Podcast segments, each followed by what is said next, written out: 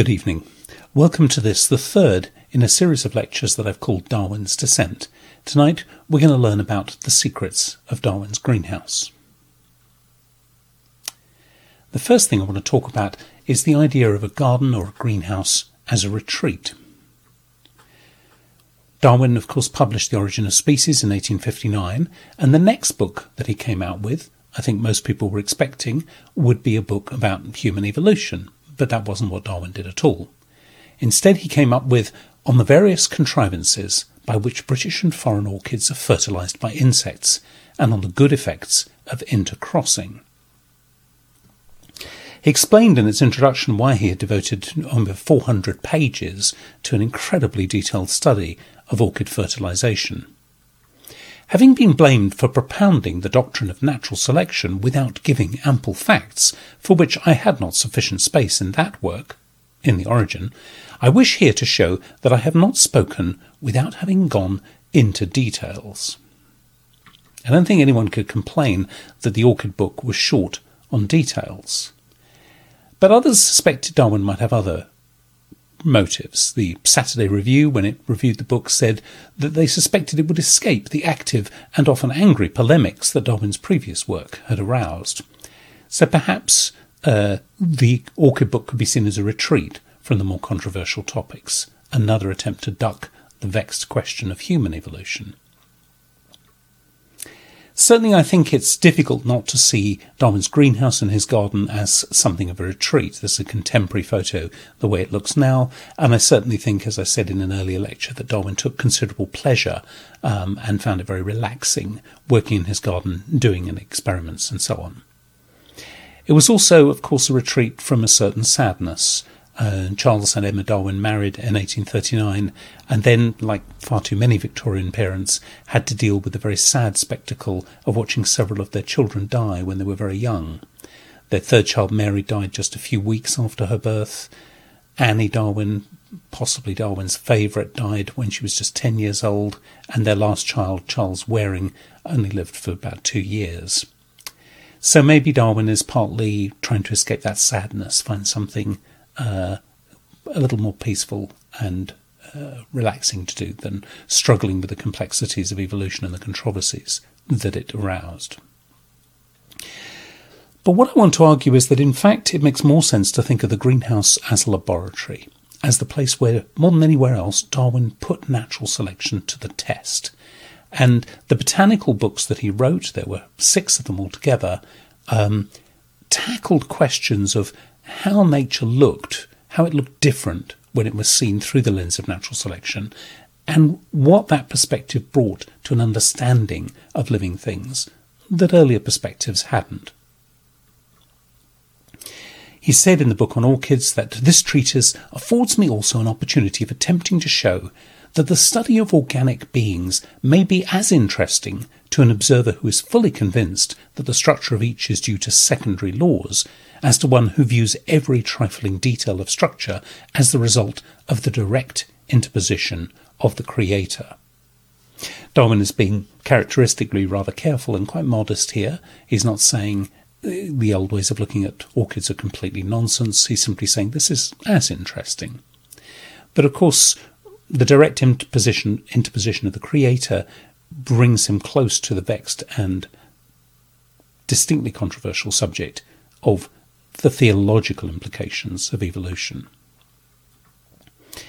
In Britain, particularly, and in other parts of the world too, there's a very strong tradition of what's called natural theology. This is very simply the idea that when we study nature, we are studying God's handiwork. God made everything, and therefore his uh, presence is visible in every living thing, but more importantly, his benevolence, the nature of God, is revealed through his creation. And so, if you spend your Sunday morning out picking flowers, pressing them, mucking about in duck ponds, collecting things in rock pools, you are as much worshipping God as you were in the morning when you were in church listening to the words of the Bible. In Britain, in the 19th century, this man, William Paley, is the most uh, well known popularizer of natural theology, uh, and he wrote a famous book on the subject where he uses a watch to explain the argument from design. This is uh, a later edition where the printer has actually included a diagram of the parts of the watch.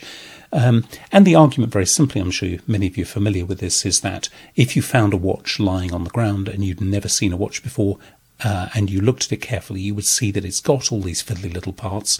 They fit together, and they fit together for a purpose to tell the time. Therefore, even though you'd never seen a watch being made, and you had never heard of such people as watchmakers, you would have to conclude that they must exist because the artifact, the object, shows contrivance, it shows forethought and planning. And then Paley argues that living things, like flowers, like animals, are just the same, full of purpose, full of complexity. As he puts it, we admire the flower, we examine the plant, we perceive the conduciveness of many of its parts to their end and office, that's to say, their purpose. We observe a provision for its nourishment, growth, protection, and fecundity. For the contrivance discovered in the structure of the thing produced, we want a contriver. Where we see design, we want a designer.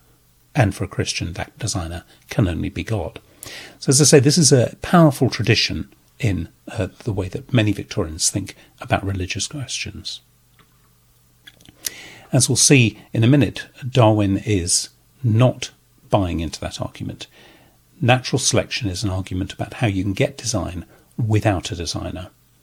And the organisms that he used for it initially were common British orchids um, and eventually more exotic tropical ones as well.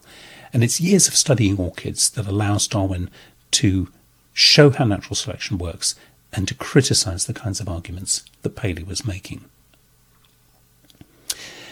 Darwin would ra- later recall that he'd begun his first botanical research um, around about 1839 just about the same time as he gets married. And that's not coincidental, because the very first subject that Darwin researches is the question of fertility and inbreeding. It's about the same time, as I mentioned in an earlier lecture, that he reads this book, Intermarriage, by Alexander Walker.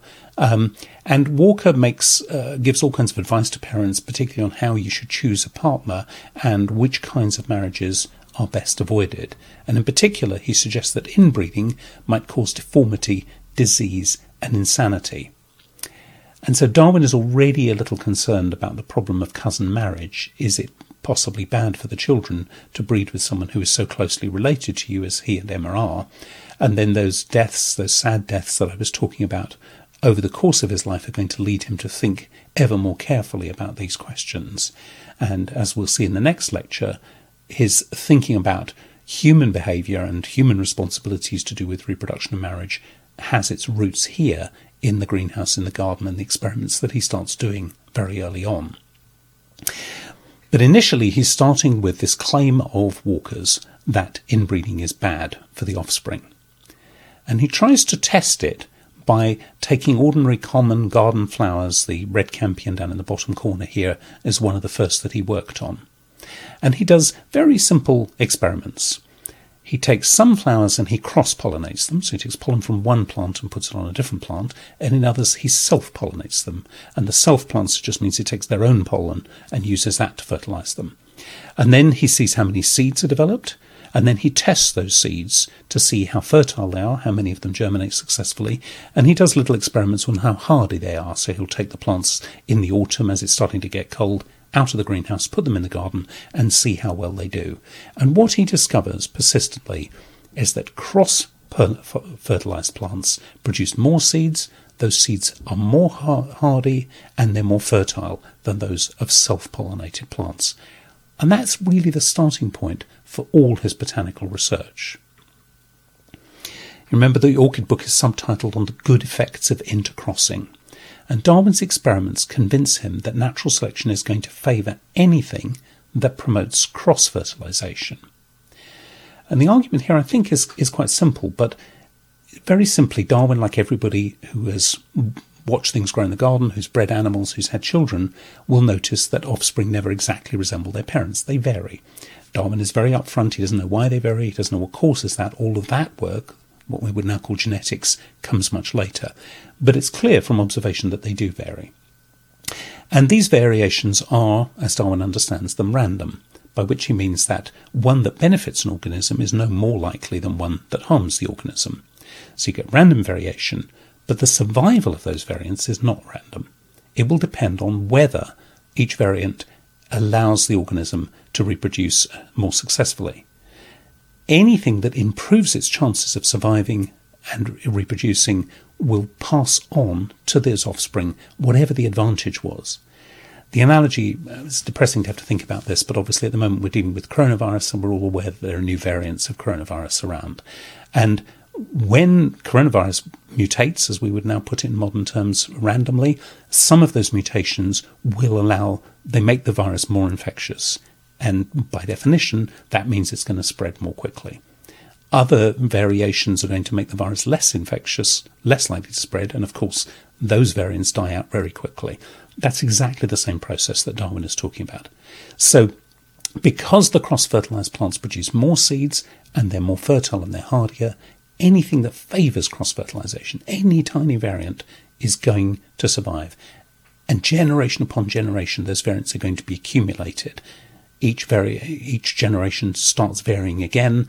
Um, and if you've already got a variation that has, for whatever way, increased the chance of cross fertilization, there's a chance you're going to get a slightly better one in the next generation, and so on. Very slowly, very gradually, over millions of generations, you will see change, and eventually, in Darwin's argument, entirely new species will evolve. And it's no coincidence that fertilization runs through his books. So, as well as the fertilization of orchids, there's the second edition of it there, where he brought in tropical plants. Uh, but he writes a whole book on the cross and self fertilization of plants, where he does detailed experiments proving this point, which is so important to his argument, but is also, as I said, so personal in terms of his own life and his own marriage. In The Origin of Species, he took some of those early experiments and he'd made this claim that close inbreeding diminishes vigour and fertility.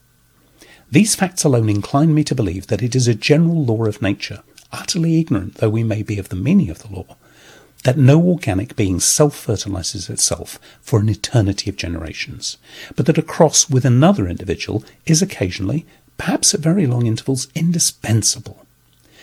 And these are the claims that he made, which he said he was criticised for. And that's why he comes back to this subject in the uh, Orchid book to prove this point with much more detail.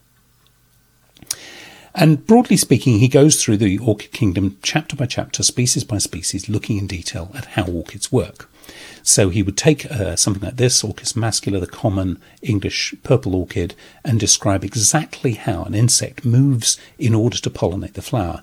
And it's kind of nice. You, Darwin describes in detail how he would take a little feather and poke it into the orchid and see what actually happens to the various parts. So you, you really get the sense he's saying to himself, well, now if I were an insect, what would I do? And at other times you can see him thinking, now if I were an orchid, what would I do? So there's something very kind of intimate and sort of tactile about the way he thinks, and that comes across in his writing. And the result is complicated diagrams like this, where he's uh, partly dissected the plant to show the insides of it, all the different bits and pieces. I'm not going to go into a detailed exposition of orchid biology, uh, but Darwin certainly does. Um, and one of the things that's nice about this is that he's constantly encouraging the reader to try this for themselves. So he does this little experiment where you can take a sharp pencil and you can poke it down the throat of one of these orchids, and it comes out with these strange little things stuck to it. These are called pollinia, pollen masses, and they're attached uh, by these little thread-like structures called caudicles, and at the bottom, where it's marked K in this diagram, there is a sticky disc, and these are glued to the insect's head. And what Darwin realizes, which is quite extraordinary, is that as the glue dries, it contracts and it causes the caudicles to bend in the position you see at the bottom there. So the pollinia are now pointing forward instead of straight up. And it takes a few seconds for that to happen. Because, of course, if the insect emerges with the pollinia sticking straight up, it's going to fly into the next flower, and the pollinia are just going to brush against the pollinia of the next flower. The male parts are going to brush the male parts, no fertilization. This process, which Darwin calls depression, where the caudicles bend and the pollinia end up pointing forward, means that when it gets to the next flower, uh, they're going to miss the pollinia in that flower and they're going to attach to the female surface and pollinate the flower. And it, because it takes a few seconds, that increases the chances that the next flower will be another plant. And so it increases the chances of cross fertilization. And these extraordinary mechanisms, Darwin argues, have been built up very slowly and gradually over millions of generations. Anything that favors cross fertilization is going to spread. And as he goes through the orchid kingdom, he picks up all kinds of contrivances. That word contrivance, remember Paley's word, it comes up again and again. So this is a, an example of Cypripedium, a lady's slipper orchid. This illustration, by the way, is from a book that Darwin's grandfather produced um, on the loves of the plants. So there's a long-standing family business, botany. Um, and he points out that a small insect could crawl in but not out, and so the labellum, that's the enlarged lower petal of the orchid, acts like one of those conical traps with the edges turned inwards, which are sold to catch beetles and cockroaches in the London kitchens. And so analogies with artifacts, with things made by people, just as Paley used the watch as a metaphor, they get repeated in Darwin's orchid book. And that mm, catches the eye of some of the reviewers, in particular this one, George Campbell, the Duke of Argyll, reviewed orchids. Argyll is a very prominent and articulate defender of natural, of natural theology. And he wrote that Darwin used the words contrivance, curious contrivance, and even beautiful contrivance, expressions which recur over and over again. And he argued that the intention Intention is the one thing which Darwin does see and which he seeks for diligently until he finds it. So, in other words, Darwin sees design because there's a designer, and that designer is God. And even Darwin, notorious uh, critic of religion, as he's known already by the stage, can't help seeing what is there. Where we see contrivance, we want a contriver, is Argyll's argument. Others take a rather different view. For example, this man, Asa Gray, professor of botany at Harvard University, a very close friend of Darwin's and an important collaborator in his work, wrote to congratulate Darwin on his beautiful flank movement with the orchid book, which is gradually winning over naturalists who had been critical of evolution just a few years earlier. And Darwin, I think, rather delighted, writes back to him, Of all the carpenters, for knocking the right nail on the head, you are the very best. No one else has perceived that my chief interest in my orchid book has been that it was a flank movement on the enemy. And Darwin says, the more I study nature, this is elsewhere, the more I study nature, the more I become impressed with the contrivances and beautiful adaptations slowly acquired through natural selection. Even though they've been produced by nothing more than random variation and that struggle for survival, these adaptations, he wrote, transcend in an incomparable degree the contrivances and adaptations which the most fertile imagination of the most imaginative man could suggest with unlimited time at his disposal. So, given the enormous amounts of time that nature has to play with, those tiny, apparently insignificant variations are accumulated by the force of natural selection, producing these contrivances. So, what Darwin has done really is argue we can have design without a designer. That in a nutshell, is what natural selection does. Hence, it's a flank movement on the enemy, the natural theologians. Now, Darwin's work on plants doesn't stop with orchids, and I want to briefly talk about some of the other things that he worked on, including carnivorous plants like this one. This is a sundew. Um, and uh, the greenhouse becomes very important to this work. So not long after Orchids appears, Darwin writes to Joseph Hooker, a very close, very good friend of his, telling him that my hothouse will begin building in a week and so also, and I am looking with much pleasure at catalogues to see what plants to get. Uh, incidentally, this is the way the greenhouse looks today, and you can see this is exactly the same greenhouse. Those black pipes down the side there are the, where the steam came through, which heated it, creating what in Victorian parlance was called a stove, kept a tropical heat so you could grow all kinds of exotic tropical plants in your own back garden. And Darwin said he was longing to fill it just like a schoolboy, and he hoped that Hooker might be able to help.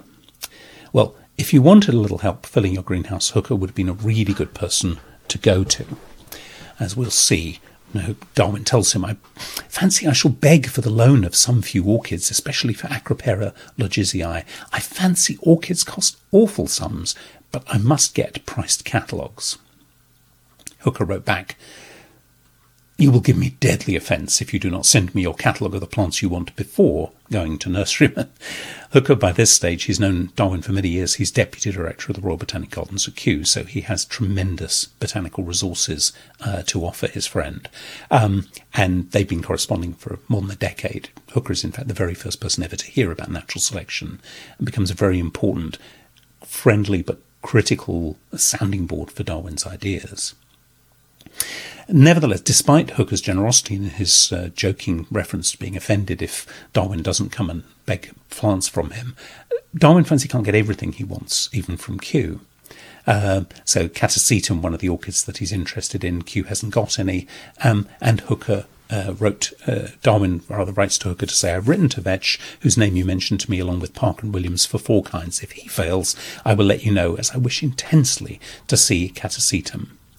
Um, and this is an orchid catalogue um, from Veitch, who runs the Royal Exotic Nurseries in Chelsea. You can see here the prices. Orchids are pretty expensive, and there is a kind of an orchid mania in Britain in the 19th century with tropical plants being collected in distant parts of the world, shipped to Britain, um, fetching enormous sums.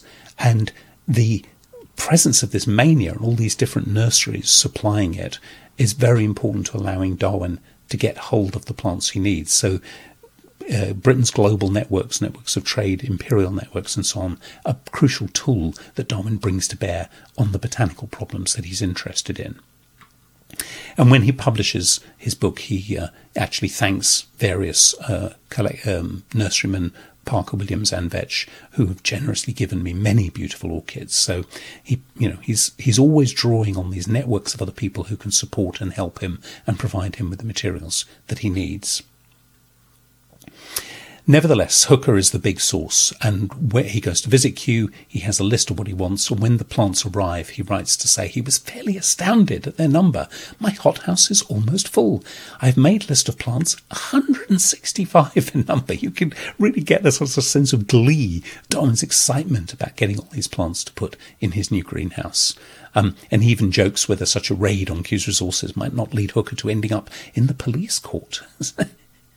um, when he explains to Hooker what he wants, he says he's going to focus on curious and experimental plants. I think Darwin loved all kinds of plants and all kinds of flowers, but he's only got limited space, and he has particular questions that he wants his plants to answer for him. As he notices, notes in a later letter, I'm getting very much amused by my tendrils. It is just the sort of niggling work which suits me and takes up no time classic modest understatement on Darwin's part. What he actually produces is this book on the movement and habits of climbing plants. It starts out as a long journal article, expands into a full blown book, um, and it is full of page upon page of meticulously careful, detailed experiments setting out uh, what he's learned about these plants. So it takes up no time. It's complete misrepresentation, but he obviously loved doing the work. And what he found was that um, climbing plants vary and the level of specialization. Some will simply scramble up whatever's to hand, um, but Darwin is fascinated by the group he calls tendril bearers, which seem the most specialized. This is a photo that I took myself in Darwin's greenhouse at Down House. Once Corona is over and you're allowed to go back and visit English heritage places, Downhouse is one of the places I strongly recommend, but go in the summer when the flowers are in bloom. And you can see next to the flower here, that little spiral, those are the tendrils that Darwin's talking about, specialized adaptations, contrivances, which allow the plants to um, move. And he notes they're incredibly sensitive. He writes of one that a loop of soft thread weighing one thirty second of a gram, that grain, that's 0.002 grams, is enough to trigger a response in the tendril. And the tendrils move and they wave, and when they detect something, they wrap round it, they pull the plant up.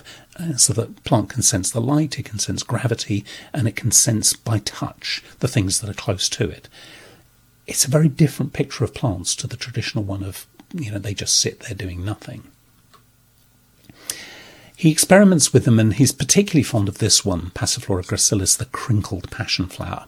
Recorded that the movement after a touch is very rapid. I took hold of the lower part of several tendrils and then touched with a thin twig their concave tips and watched them carefully through a lens. The movement was generally perceptible in half a minute after the touch, but once plainly in 25 seconds. And he accumulates all kinds of examples like this. So the plants can not only sense their surroundings and react to them, but they can move quite rapidly when they need to. Uh, and I think this may have been his favourite climber. It exceeds all other climbing plants in the rapidity of its movements, and all tendril bearers in the sensitiveness of its tendrils. Now, the other kind of curious and experimental plants that he was fascinated by are carnivorous ones. There's another photo I took in his greenhouse. Very grateful to the staff at Down House who've helped me on many occasions uh, with my research and so on. These are Sarracenias, an American variety of um, pitcher plant, and the ones um, to the side of them are uh, varieties of sundew. And Darwin looks at all these different plants that catch, and as he's the first to demonstrate, they digest intra- insects and actually derive vital nutrients from them. And again, he looks at his catalogues and he's writing to Hooker to say, Look, I can buy pitcher plants for only 10 shillings and sixpence. These are uh, Nepenthes found in Southeast Asia, very different to the Sarracenias in America, but similar kind of strategy. You've got a bucket like this, you can see the turned over lip at the top, which makes it hard for the insects to get out. They're often slippery on the inside. Many of them have little hairs that point down to stop the insects crawling out. And then at the bottom, there is liquid. Uh, some of them just fill with water, others secrete their own liquid the insects drown and are then gradually digested. And again, there's all kinds of variety in these plants and the strategies that they have for kind of outwitting insects, trapping them, and eating them. And as you can imagine, when Darwin publishes this, as I say, he's People have worked on these before, but Darwin discovers more about them than I think anyone else, brings together other people's insights, corrects misapprehensions, provides detailed evidence, and so on. And the book is quite widely reviewed. Um, the scientific journal Nature, for example, very respectable and serious journal, commented on this uh, sort of widespread public interest in these plants. Even the newspapers have discussed the anti vegetarian habits of some vegetables in the light, airy, and Philistine manner in which they are wont to approach mere scientific subjects. Um, but there is a, a, a, real enthusiasm for these plants. Lots of people buy this book, and lots of popular accounts of them are published. Um, and he proves that the mechanisms they have are every bit as complicated as those he'd identified in the orchid. And it's interesting, they have some of the same qualities of contrivance and deliberation. This is a page from the book where he's talking about the Venus flytrap. The margins of the leaf are prolonged into sharp, rigid projections, which I will call spikes, into each of which a bundle of spiral vessels enters. The spikes stand in such a position that when the lobes close, they interlock like the teeth of a rat trap. So again, we've got that analogy with an artifact, a purposeful artifact made by a human being to achieve a particular purpose. And Hooker, when he describes some of Darwin's work on uh, carnivorous plants to the British Association for the Advancement of Science, he says he's going to tell them about the carnivorous habits of some of our brother organisms, plants. That sense of kinship with the plant world is quite new in the way people are thinking at this time. Darwin's work has made these plants more prominent, and Kew, as uh, Hooker explains, has been helping Darwin with his work. It's interesting that he describes the sundew and the Venus flytrap as vegetable sportsmen. You know, a little bit of a joke for a dry scientific meeting, but also I think the beginnings of a real recognition that the plants are much more like us, much more like animals. They hunt actively. And that's a big change in the way people think about plants. And he notes that various observers have described them with more or less accuracy, but few have inquired into their motives. And I think the very idea that plants have motives is really quite new at this time and owes quite a bit to Darwin. So let me try and pull all these bits and pieces together, these different plants and the different experiments Darwin did, and see what kind of picture we get from them. In the insectivorous plants, when he's working on things like the sundew here, which has these sticky tendrils that react to touch by enveloping and crushing and then digesting an insect, he describes it to Asa Gray as my beloved Drosera, a wonderful plant, or rather a most sagacious animal. And sagacious, intelligent, aware, and so on is a very interesting word to apply to a plant. He uses it when he's talking about climbing plants, telling his son William, My hobby horse at present is tendrils. They are more sensitive to a touch than your finger, and wonderfully crafty and sagacious. That language of intention, again, borrowed from the animal kingdom. Writing about orchids, he says that uh, an examination of their many beautiful contrivances would exalt the whole vegetable kingdom in most persons' estimation. It would raise them up in our uh, in our estimation, make us realise just how complex and sophisticated they are, not merely beautiful, uh, but cunning and so forth. And when the movement of plants, the very last botanical book that he publishes in collaboration with his son Francis Darwin, becomes a distinguished botanist in his own right, carrying on the family firm, as it were, he Charles Darwin described the tip of the plant's embryonic root, the radicle, as having as possessing the power of directing the movements of the adjoining parts. It was hardly an exaggeration to say that it acted like the brain of one of the lower animals, receiving impressions from the sense organs and directing the several movements. So, what Darwin, I think, is saying in all these different ways is the gap between animals and plants is not that big. But of course, his books are not that accessible. They sell pretty well, and he's very happy with the royalties, but they're very much for specialists. Darwin says in the Orchid book, I fear, however, that the necessary details are too minute and complex for anyone who has not a strong taste for natural history. Uh, when I was first researching this, I was reading it and I started chuckling, and my wife was like, What's funny about orchids? And Darwin had actually written, I have now explained perhaps in too much detail. and as my wife points out, there's something Darwin and I have in common, probably the only thing that still talking when everybody's done listening. Um, but for those who don't have a very strong uh, taste for natural history, all kinds of people were willing to step in and explain and popularize Darwin's ideas and make them more accessible and interpret them even more vividly for wider audiences. One of the best examples, and I, I have lots, but time is short, is this man, uh, John Ellor Taylor wrote a lovely book called The Sagacity and Morality of Plants. As one reviewer said, many would have laughed at the notion that trees and flowers possess any sagacity or morality, and yet those who have gone deeper into the matter know that something akin to a reasoning faculty exists among plants. So this is not a joke, this is a serious botanical work. And Taylor explains that botany no longer consists in merely collecting as many kind of plants as possible, whose dried and shriveled remains are too often only the caricatures of their once living beauty. Instead, it is now a science of living things and not of mechanical automata.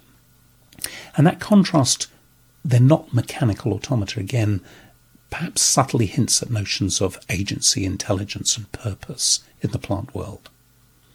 And he actually spells that out very clearly in the book. Hosts of common plants constantly perform actions which, if they were done by human beings, would at once be brought within the category of right and wrong. There is hardly a virtue or a vice which is not its counterpart in the actions of the vegetable kingdom. Successful climbing plants have climbing habits have been acquired, and the devices thus developed undoubtedly partake of the character we should call sagacious if animals had displayed them. What shall we term them when they're possessed by plants? And if the plants really possess some form of intelligence, do they then not perhaps bear some responsibility for their actions? Taylor noted that successful climbers may even strangle their competitors so as to ensure they're not themselves overtopped, that's to say, to make sure they keep up in the sunlight. And the plants had, he suggested, cheated and strangled and done all kinds of vegetable crimes before it satisfied its own ends. Again, that language of intention and purpose is very vivid there.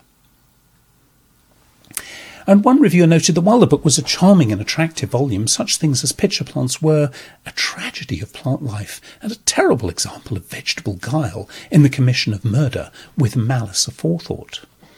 And, and of course, you know, a lot of these remarks are made tongue in cheek. People are joking, they find this entertaining, and so on. And yet they're also transmitting quite a serious message uh, at the same time.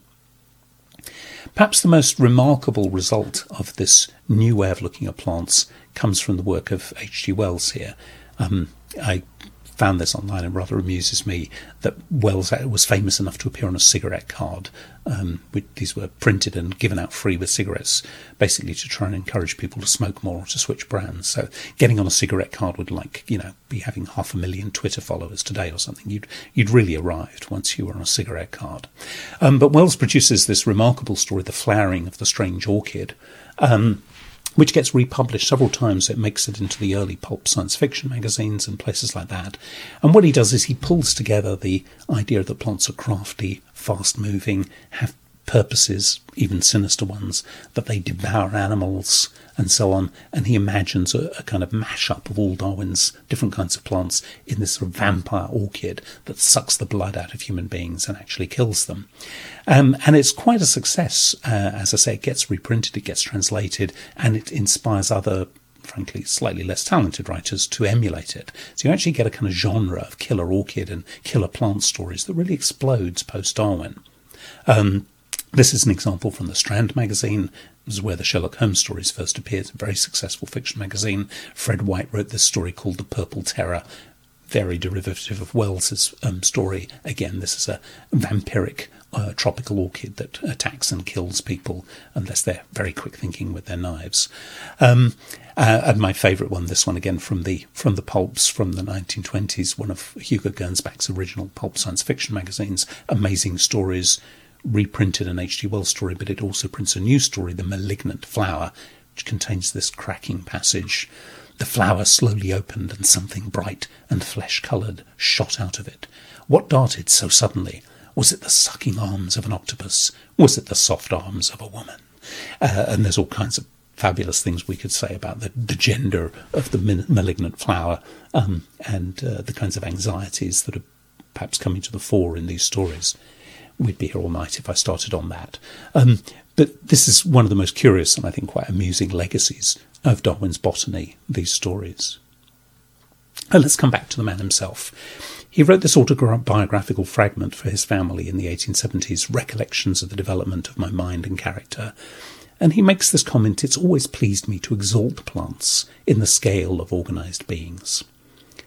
And obviously, there's a very important, serious scientific purpose here if evolution is correct, then all living things have a common origin. And that means everything that we find in human beings must have some counterpart, perhaps in a more rudimentary, less developed form in the animal kingdom. Every anatomical feature, every behavior, including morality, including intelligence. And the same is true that everything we find in the animal kingdom must also have some vestigial beginning in the plant kingdom.